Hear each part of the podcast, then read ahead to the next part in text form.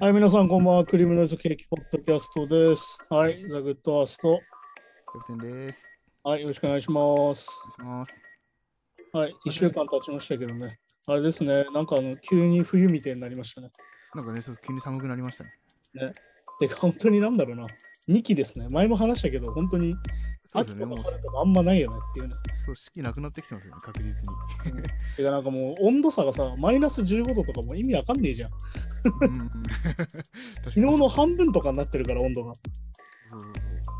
そう、そうなっちゃうとね、もうあの衣替えとかわけわかんなくてさ、そう。うわわかります。だからす過ごしやすい季節みたいなのがどんどんなくなってきてます。ね、なんとなく俺の中でパーカー1枚で過ごせるっていうのがすごい大事なんだけど。うんうんうん秋とかって。なんなんかもうそれもなく、すぐもう、なんだろう、パーカーにジャケット着ねえと寒いみたいになっちゃってるから。となんか運動会とか、なんかん僕ら子供の頃、10月とかにやってたじゃないですか。だから今、運動会、あの半袖短パンでやったら寒いですよね。どうなんだろうね。だから毎年さ、なんだかんだ10月まで暑いみたいなのあるじでも10月のなんか中頃まではいつも暑くて、ゃん。うん。まあ、後半寒いみたいな。そうそうそう。だからなんかあれだもんね。運動会とか結局練習の時が一番暑いみたいな感じだもん。だかあ、そうそうそうそうですね。本番はそっか。寒い。らそういうのもあるから。てかまあ本当にあれだよね。その、それこそうちでアパレル作るけどさ、結局その、なんだろうな。あの、ちょっと先出しするわけじゃん、服とかって結局。まあそうですね。うん夏の終わりぐらいに秋物が出てみたいな話だから、はいはいはい。で自分としてもそうやってリリースしてるんだけど、もうん。うこうなっちゃうとさ、もう冬、もう本格的な冬物じゃなきゃいけなくなっちゃうそうだからう薄手のパーカーみたいなのとかってちょっとなかなか。じゃん。ね、だから今俺らが出してるパーカーとかだと、なんなら薄くなっちゃうから。まあ上にね、重ねてとかっていうあれもありますけど。まあだから今回のパーカーとかはあれなんだよね、ちょっとこう、裏起毛じゃなくて、うん。こう中がパイル地って言って、こう、なんつうの、タオルみたいになってるんだけど、うん、おお。まあだからインナーダインナーダウンみたいな扱いで、インナーにこう着るパーカーとして使ってほしいなと思って作ったんだけど、うん。もうでもパーカー1枚で歩ける季節がないから。まあそうですね。まあ、春先ほらだから春先から。秋までっていうのが結構売りなんだけど、本来そういうのって。でも最近春も短いですもんね、なんか。春も短いっていうか、いつまでも寒いしね。いつまでも寒いし、急に暑くなるしって感じだもんね。そうそうそうそう。うん。もう本当にあれだよ。だからその、なんつうの、あの気候変動はないとか言ってるけど、やっぱりなんだかんだあるでしょみたいな話だよ。やっぱなりんかある気がしますよね、やっぱりね。確実に、なんだろうな、その気候が変わってはきてるから、うんうん。ね、あの、なんだ、よくあの、なんだろうな、地球温暖化の話でトンチンカンな人がさ、はいあはの暖かくなってないから地球温暖化じゃないみたいに言うけど、いや、そういう問題じゃなくてっていう。い。なんかあれもありますよね。まあ、まあ、今、今、全部陰謀論って言っちゃうのはあれですけど、まあ、その地球温暖化も嘘だみたいなのありままあ、すよね。陰謀論ですよ。だってデータとして温暖化してますから。うんそうそうそうそもうデータっていうのがあるから、科学とデータっていうのは大事なんで、う。うん、まあそうですよね。そこにもうね、あの論論点はないので。うん。だから結局、あれだからさ、あの結局北極の氷が溶けてるから、そうそうそうそううん、そそれを温暖化というので、そう。そうそれはなんか僕あがの見たやつ温度が上がるい下がるの話で、いわゆるその温度が上がってないから温暖化じゃないみたいなのは、何にも温暖化について分かってないっていう証拠なんで、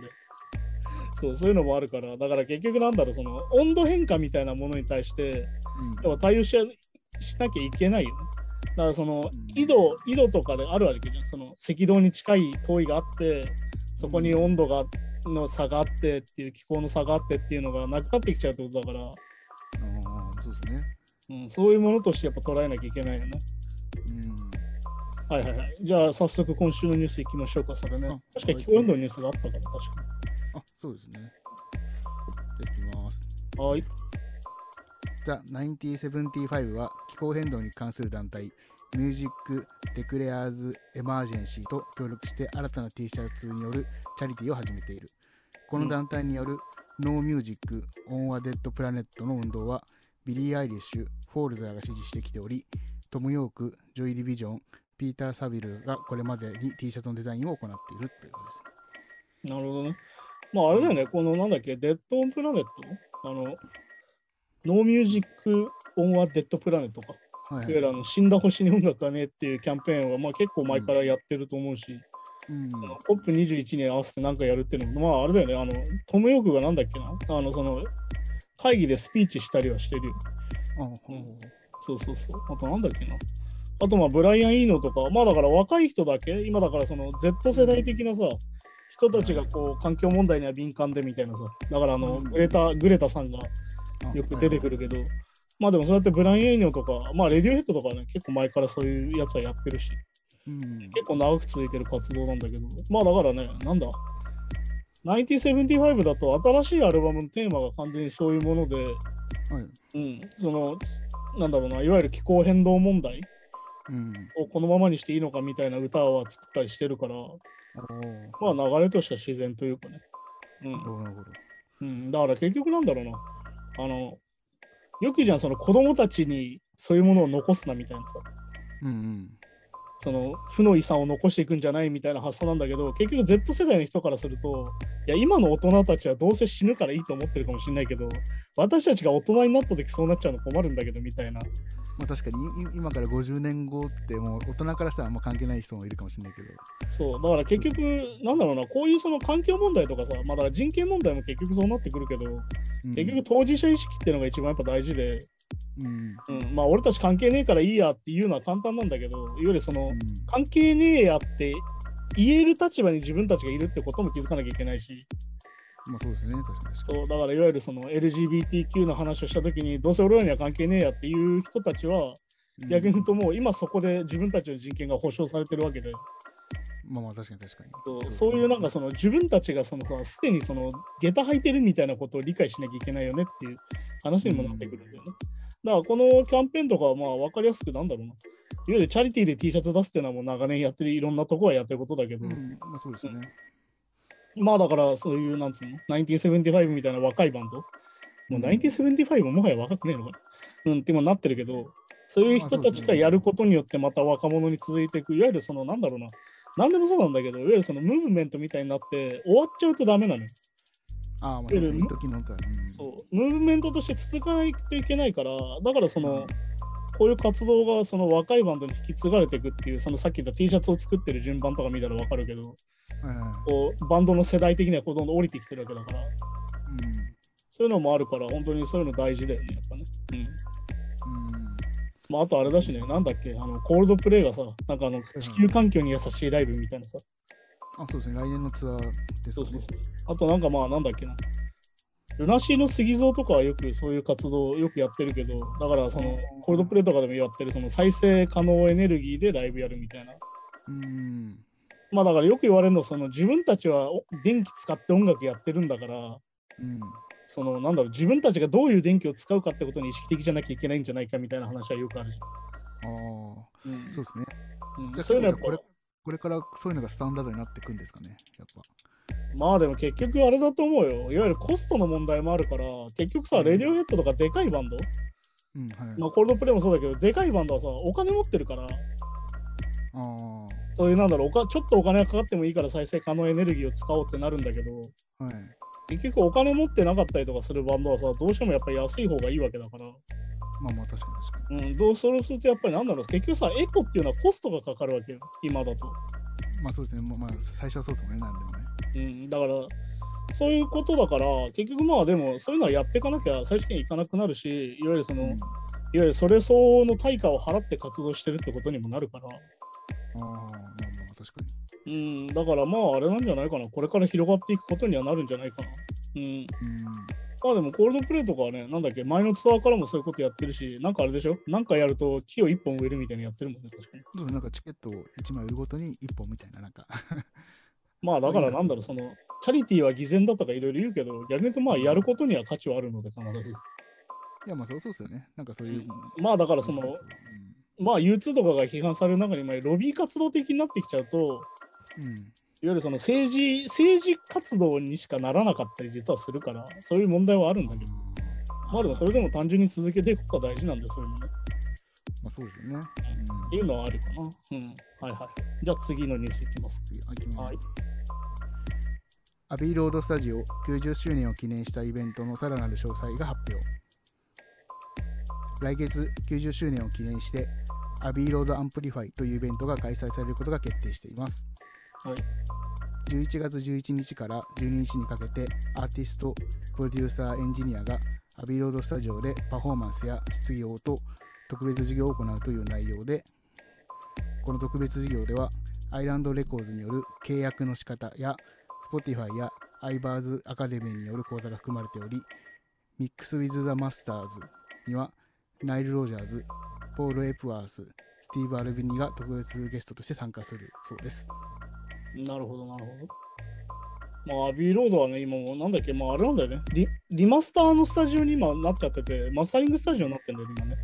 まあそうですだね確だかにレコーディングするってで今確かやってないのかななんかそういうのやってなかった気がするんだけど。なんだっけ、アビーロードにお金払うとマスタリングしてるくれるみたいにやってたよね、確かに。なんかそうそうそうそう。今そうなってますね。まあ、アビーロードなんて言えば、まあ、言うたらビートルズの、なんだろうな、いわ ゆるホームみたいな話で、まあそうですね。アビーロードといえばビートルズみたいなところもあるんだけど。はいはいはいはい。まああれでね、一躍有名になりました。うんまあでもあとあれだしね、プラビンとかやってるとわかるけど、アビーロードのモデリングが死ぬほどあるっていうか、いやー、ありますね。まあ人気です。 なんだかんだ。リバーブから何からいわゆるその空間を再現するみたいなやつには必うんず、アビーロードの空間は必ずあるもそうですね。今までがアビロードで、いわゆる IR 録音みたいなしたやつをん。そうだよね。結構やっぱ未だに使ったりするんで。そういういわゆるなんだろうな、今でも今でも人気のあるなんだろうな、いわゆる王道のそのレコーディングスタジオといえばって言って名前が出てくるスタジオうん。ではあるよね、うんそうですね。まあでもそうなってくるとさ、もうなんつうの、ある意味博物館とかそういうさ、重要文化財に近い感じだよね、もうこう90年とかになってくると。ああまあそうですよね。確かに、まあ、9そっか90年のアビロード自体。だからそういうなんかそのそのイベントとかもどっちかっていうとそのなんだろうワークショップみたいなものになってくるから、だかうん。ら本当になんだろう博物館とか美術館とかさそうですね。そういう感じに近くなるよね、やっぱね。だからそれを見てると、なんだろう、もう完全にそういう文化財の一部に認められてる感じうんうん。やっぱ日本だとさ、なかなかないじゃん、レコーディングスタジオでさ、いわゆるその博物館みたいにちゃんと保存しようみたいになってるってあんまりないじゃん、やっぱり。ないですね。確かにまあ。だからその、だからそれを言ったら、そのなんだろうな、現在のその、現代音楽的な流れからして、その歴史がもう完全に、なんつうのかな、文化、文化資源として認められてるってところにもなる気がするんだけど。まあそうですね。だから多分、いろんな国から音楽の多分歴史語っても、うん、多分アビロード触れないことはないですもんね、多分ね。そうそうそう。だから、いわゆるそういうのをやっぱ保存しとくってことは大事で、ね、やっぱり今、そのミュージシャンがお金なくてなかなかレコーディングできなくて大変だみたいな話はよく聞くけど、うん。はいはいはい。そういうのを考えると、やっぱりそういうさ、文化資源を保存しておくっていうのは大事で、よくスタジオとかライブハウスも何でもそうなんだけど、一回壊しちゃうと今度作るの大変っていうさ、ああ、まあそうですね。まあ全く同じには作れないですしね。そうだからそういうのも含めて、やっぱりその国のさ、文化、文化の推進としての保存、保全みたいな話。うん。で、やっぱこういうのはちゃんとやっていかなきゃいけないよね。だから、イギリスはある意味、こうやってアビーロードとかちゃんとこういうふうにできてるから、確かに確かに。今でもアビーロードドという名でちゃんと商売ができて、こうやって保存もできてるってことだから、大事だとは思うしね。うん。結結局局、でミもックス・んミックスウィズ・ザ・マスターズっていう、うん講座はいはいはい。とかめちゃくちゃいいですよね。なんか動画にしてほしいぐらいの。まあでも今だったらオンラインでやるんじゃないかな。あそうなんですか。じゃあ動画残ってくれたらいいですね、なんか。まあわかんないけどね、そこら辺はまだ俺詳細を見てないからわかん ない。まあ、いわゆるアナログ、まあ、名名前出てるだけだと、まあ、アナログレコーディングのその、まあ、まあ、巨巨匠たちというか、まあ、名名手たちみたいな。まあでもね、こういう人たちは普通にデジタルの録音もできちゃうから。まあ、ご両方まあね、どっちやってもそうなんですけうん、まあだからさ、デジタルになろうがアナログになろうが、結局マイキングとかは変わらないってことじゃん。今までのど。ま見あてたそうらですね。うん。うん。で、結局その技術の継承みたいなのも絶対あるわけで、だからそういうのもやっぱやっていかなきゃいけないしね。てか結局そのさ、なんだろうな、いわゆるその、一次産業として結局その流行ってる時はめちゃくちゃお金使うけど結局人気なくなったら潰れていくみたいな事業じゃないようにしないと結局技術はずっと失われてっちゃうわけでまあ、職人みたいなもんですからね。そうだからそのよくあのなんだろうケンパーのプロファイリングモードでさマイクをこううん5本6本立てて音を取るとはいプロファイリングできて再現できるよっていうけど今そのマイクがちゃんと6本立てれる技術者がいないみたいな話になっちゃうから。ははははは。うんなるほどそういうのもあるからね、やっぱりこうやって、そのなんだろう、スタジオも含めて文化だっていうさ、いわゆる建物も、っていうのは大事にしていくっていうのは本当にいいことなんじゃないかなっていう、そのあるじゃん、よくあるじゃん、そのレッド・ツェッペリンがスタジオっていうかそのロレコーディングしてた家はそのまま残してあって、うん今でもその博物館的な方で見れるみたいなさ、おーそういうのってやっぱ日本でやっぱ足りてないと思うから、確かにあんま聞かないですね。ううん、だからそういうのはね、やっていかなきゃいけないなと思うよね。そのいわゆるその、なんだろうな、今あれなわけよね、いわゆるそのロックを始めた人たちがやって今70、80になってきてるわけじはいはいはい。ゃん。ね、だからその、なんだろうな、よく言うけど、その、年取ったら演歌が好きになるかとか、あーはいなんだろう、年取ったら時代劇ばっか見るのかって言ったら、多分俺それ、そうじゃないと思ってて、そうですね。うん、いわゆる当時、その、なんだろうな、時代劇とか、いわゆるその演歌を聴いてる人たちは、その時の流行歌がそれだったみたいなさ。まあ演歌が最新だったわけですね。そうってものだから、いわゆるそれがどんどん世代が上がってくるとロックになってくるわけじうん、そうですね。ゃん。ある意味もうロックが今、ロックってもうロックってなんだって話になっちゃうけど、最終的には。結局だからそこまで文化圏としてそのさ、一世代、いわゆるその一世代完全にそのロックなものができたってことだから、うん。うん、だからその流行りものとして処理されちゃうっていうのはもうやっぱ問題だから、こうやって残しておくっていうのは大事なんじゃないまあそうですね。確かに確かまあなんだっけ、だからそれに合わせて話すだから、なんだっけ、あのビートルズの話毎週してっけど最近。に。うん、あれじゃんはい TikTok でビートルズの曲が使えるみたいなさ。うんはいはい。公式ですもんね。そうそうそう、そういうのも出てるし、まあ結局ね、そのなんだろう、シームレスっていうかタイムレスになって、そのなんだろう、ああ、だからあれだよね、そのイタリアのさ、マネスキンってバンドがあってさ、今すげえ流行ってんだけど、はいはいはい。なんか久々で、久々にロックでビルボードトップ10とか入ってるんだけどさ、はいはい。なんかあれとか聞くとすげえ、あれじゃん、象徴的じゃん。もう何にも新しくないんだよ、実は。まあまあ、確かにまあ、めちゃくちゃ聞いたことある音で、めちゃくちゃ聞いたことある曲なんだけど、それをすげえ若いやつらがやってて、でめちゃくちゃかっこいいわけよ、実際ね。そうかっこいいですよね。だからそういうのってさもはやあれじゃんそのよく言うじゃん何々リバイバルって言ってきたけどうん。うんもはやそこでもない感じっていうかさあそうですね完全にそのまま戻ってきてるっていうかだかうん。ら逆に言うと今何をやるかの流行りだけに今なってる感じはあるわあーけ、うん、だからそのなんだろうなマシンガン・ケリーはまあ世代的にちょっと上だけどそのウィル・スミスの娘とかがさいわゆるアビル・ラビーンとコラボしてみたりとかあー。なんか今あれじゃんそのヤング・ブラッドとかもそうだけどポップパンクをやるブームにもなってるじゃんアメリカとかだとそうですね、そうですね。その今までラップっぽいことをやってた人たちが今ポップパパンクっぽいものをやってるっていうのは今でもある意味ポップパンクがリバイバルしてるっていうよりは単純にポップパンクが流行ってるっていうさ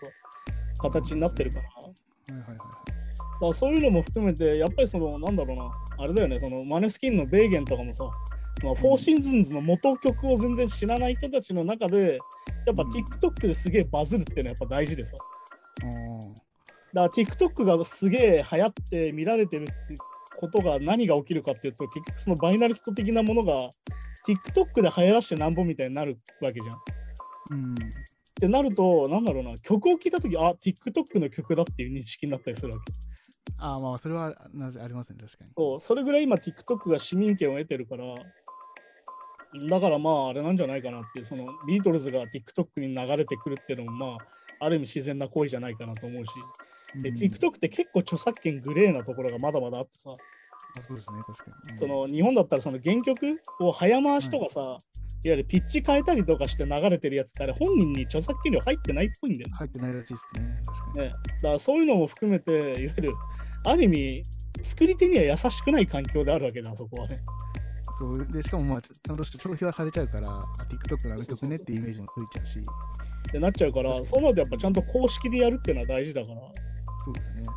まあ、だからこういう需要にはなってくるよねって感じなんじゃないかな。うんうんまあ確かに確かまあだからある意味自然な流れというかね、そにの長いこと続いていく中の歴史の中で、ついに一周とかじゃなくて、 もうなんかその時に流行ってるものがジャンルになった感じというか、うんだからあのゴスとかインダストリアルもなんか一時期よりすげえそのメジャーシーンで聴くようになったけど、サウンドとして。ああはいはいそれはもうでもある意味流行というかね、ずっとあったものがまた流行ってるってだけだから、うんまあだからリバイバルとも言わないんじゃないかなって最近いろいろ思うようにはなったなじゃあ結構じゃあなんか流行の色を無理やり加えなくてもちゃんとこうやりたい音楽だけでちゃんと評価するまあだからよく言うけどさ、流行を追ってたら一生追いつかないんだよ、逆に言うと。うんあまあまあまあうん、だってインダストリアルの人はずっとインダストリアルやってるだけだから。だうんからさっき言った流行って言ってる時点でもうダメっていうか。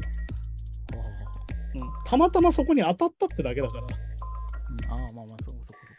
そこそう。で、結局その後からついていく人たちはどっちかというとアフターマスでさ、いわゆる後乗りなわけだから、それは流行を意識的にやるけど、でそこ。もそれを意識的に自分たち作り手が追ってっちゃダメっていうのもあるから。ああ、まあそうですね、確かに確かだって別に、じゃあ次これが流行るだろうって予想してやって外れたら終わりみたいな話。に。うん、うん。うん、でもそういう問題じゃないから。うん、っていう話なんじゃないかなと思います、ね。はい。じゃあ次のニュースいきましょうか。ああります。カニエ・ウエスト、名前を法的に家に変える申請が許可されたことが明らかに。はいカニエ・ウエストは本名のカニエ・オマリー・ウエストを1号の家に変更する申請を出しており、その申請がロサンゼルスの裁判所で許可されたと報じられています。名前の変更が許可されたことで、今後カニエ・ウエストはミドルネームを失い、単にイエーという名前になることになります。 ここは、なんともこう、すいごいね。すごいな。すごい、すごいですね、やっぱ。もうだから、はないんだっけだから、イエー、うん、イージイージーの最初のあのイエーですかね。あれ違うか。てかあれだよね、なんか、カニエが言ってるのは、あの、スワヒリ語でオンリーワンを意味する言葉だみたいな。イージーはいはい。あとなんだっけ、聖書で一番出てくる、あなたってことが言えってうん、ああ、ははっていう言葉になってて、まあ、あれだよね、だからカニエウエストのイージーは、いわゆるあれだからさ、あの、なまあだからその、なんだ、イーザスのシリーズとして、ジーザスとかけてたりとかするわけで。は。ああ、うん、ちょうどや。まあでもなんだっけ、カニエウエストね、なんかもともとすごいことをしようとしてて、2019年に、あの、クリスチャン・ジーニアス・ビリオネア・カニエ・ウエストって名前にしようとしてて、うん、これもうそれ肩書きじゃねえかよってさ。 クリスチャンでジーニアスでビリオネアなカニエ・ウエストってさ、お前それ名前にしていいのかよっていうのをやってるから、めちゃめちゃ長いですしね。長いっていうか、普通にあれじゃんだってさ、あのクリスチャンと天才と、かいわゆる億万長者って意味だから、ああ、まあ確かに確かお前もうそれ肩書きじゃんってさ、名前じゃないじ ゃん。に。いや、確かにそうですね。プロフィールみたいな。まあだからなんだろうな、その、まあだから、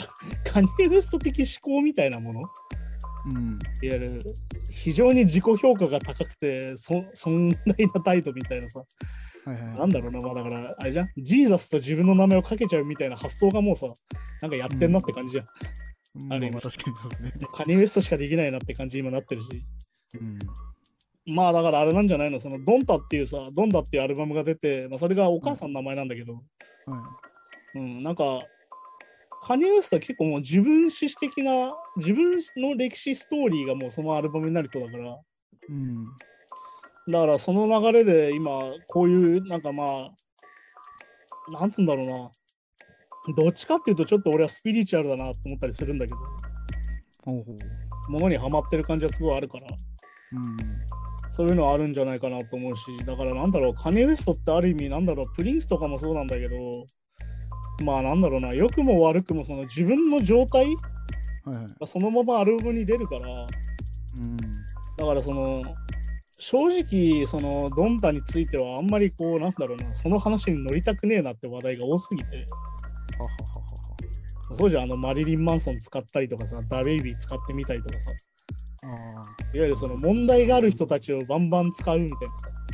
うん。でなおかつ俺はだから前も多分話したかなそのカニエについてはその自分が神になった気分感っていうのは絶対あると思ってて彼の中にはははは。そのダ・ベイビーとかマリリン・マンソンを私は許すのだみたいな発想ああ、そういう意味なのか。